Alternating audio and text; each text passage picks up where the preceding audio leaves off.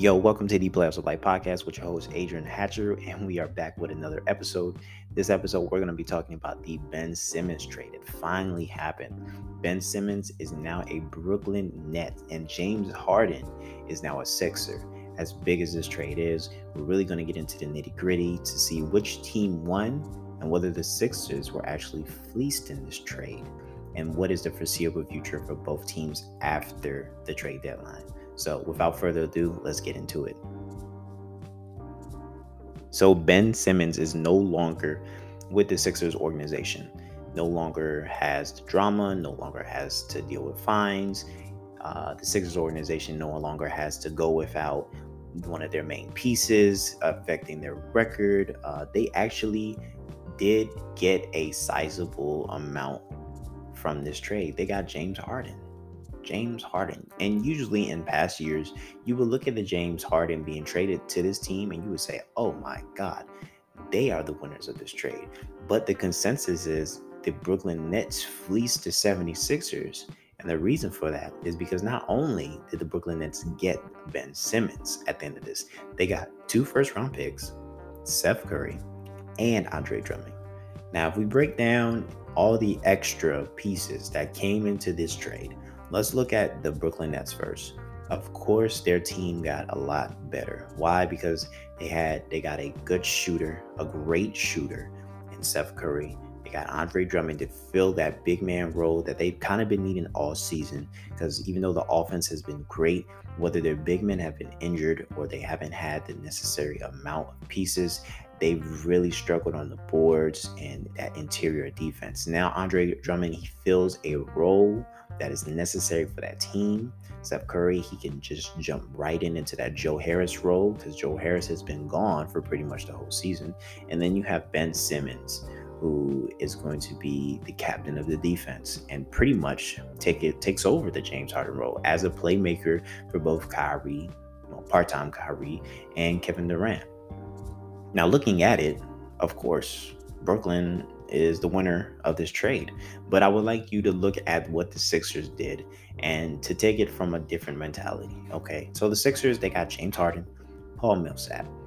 Paul Millsap being the veteran, the amazing veteran that he is, he fills a role for the Sixers as the vet who can play behind Joel Embiid. He can also bring offense and defense at both a high level even though he's at an advanced age. And I don't even call it, I really don't like calling it an advanced age because we both know Paul Millsap is an NBA player. And if he couldn't contribute to these teams, he wouldn't be getting traded to the contending teams over and over again. So let's look at James Harden though. It didn't look like he wanted to be there. Reports uh, called James Harden out for being ago. Um, even though he's been suffering from injuries, it just didn't seem like the fit was necessarily the best for him. Um, in the beginning of the season, when you looked at Kyrie, James, and Kevin Durant together, all healthy, you said no team could beat this team. But you were also looking at everyone being cohesive. You were looking at the pieces around those three being able to play at a high level uh, off those three. And you were also looking more to James Harden filling in a specific role. And that role was more of a playmaker role. Something that James Harden, even though he can do, he necessarily had to do by himself all his career. Now he had the necessary help, the necessary people to give the ball to, to make the play and to finish the plays. I'm not sure what went through James Harden's head. I'm not sure why he didn't want to be there. You know, only he can really answer that. But what I will say is James Harden being traded to a team with a dominant big man is something we've seen before with the Houston Rockets. But the difference is that when he was with the Houston Rockets, Dwight Howard was necessarily out the prime of his career. Dwight Howard could not do the same things that James Harden could do. Now he was amazing. Don't get me wrong. Dwight Howard was is still was still a top player in the league at the time when he was a Houston Rocket. But now when we look at it, Joel Embiid is not only an MVP, he's the best big man in the you give him the ball, he's going to make things happen. Having James Harden to pick up the scoring load as well as play make for everyone else around the team is a big get. See, they were going to lose Ben Simmons regardless of what happened. They're not going to lose James Harden, especially if he picks up his player option. That means for the next two years, you have one of the best playmakers and isolation players on your team. You have a duo that you can build around. Whether you get far enough in the playoffs this year or you have time to build even more for next year, you are taking that window now. That championship window is not only shortened, but it's necessary that you complement these two in order to win.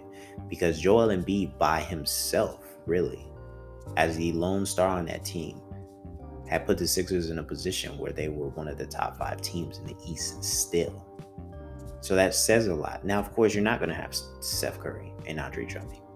And I believe they contributed a lot to what the record says. But you kept core pieces, Matisse Thybulle, Tobias Harris. You kept the pieces that were necessary in order for you to follow the game plan that Doc Rivers wants you to follow. And I believe a Hall of Fame to be coach with James Harden. Come on now, like the plays, the amount of possessions that you get. And like I said, James Harden is no scrub. Now, did he is he having a down year? Yes. But this is James Harden we talking about when he's locked in, when he's playing at that MVP level. No one can really stop him from scoring, even with the rule changes that they've made in the NBA recently. And then you have Joel Embiid, who no one can really stop from scoring. You have two unstoppable players on your team. The only thing that stops them is them. So did the Sixers get fleeced in this trade? In my humble opinion, I think the Sixers knew exactly what they were doing. They don't feel like they got fleeced. They feel like they've got so much better from this trade. They got a superstar back. They didn't even know if they could get a superstar back.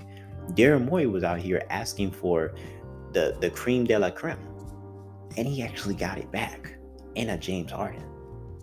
So it's, to me, it's not a fleece. And for Brooklyn, of course, they got better. They got Ben Simmons.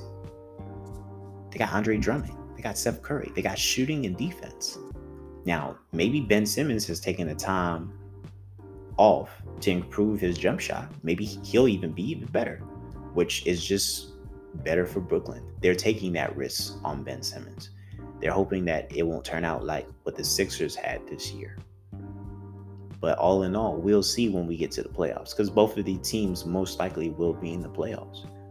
And God forbid, they may actually play each other. And then we'll really see who won that trade. But that's what we expect from the NBA. We expect greatness. We expect the unpredictable. And I can't wait to I can't wait to see how it turns out for the rest of the season. So without with that being said, um, thank you for contributing to the podcast. Thank you for listening, guys. If you want to contribute to the podcast even more, please leave a comment in on Anchor. And if you're on YouTube listening, please leave a like, comment, and subscribe to the channel. Everything you do greatly supports this podcast. So without further ado, guys, I will see you on next episode. Peace.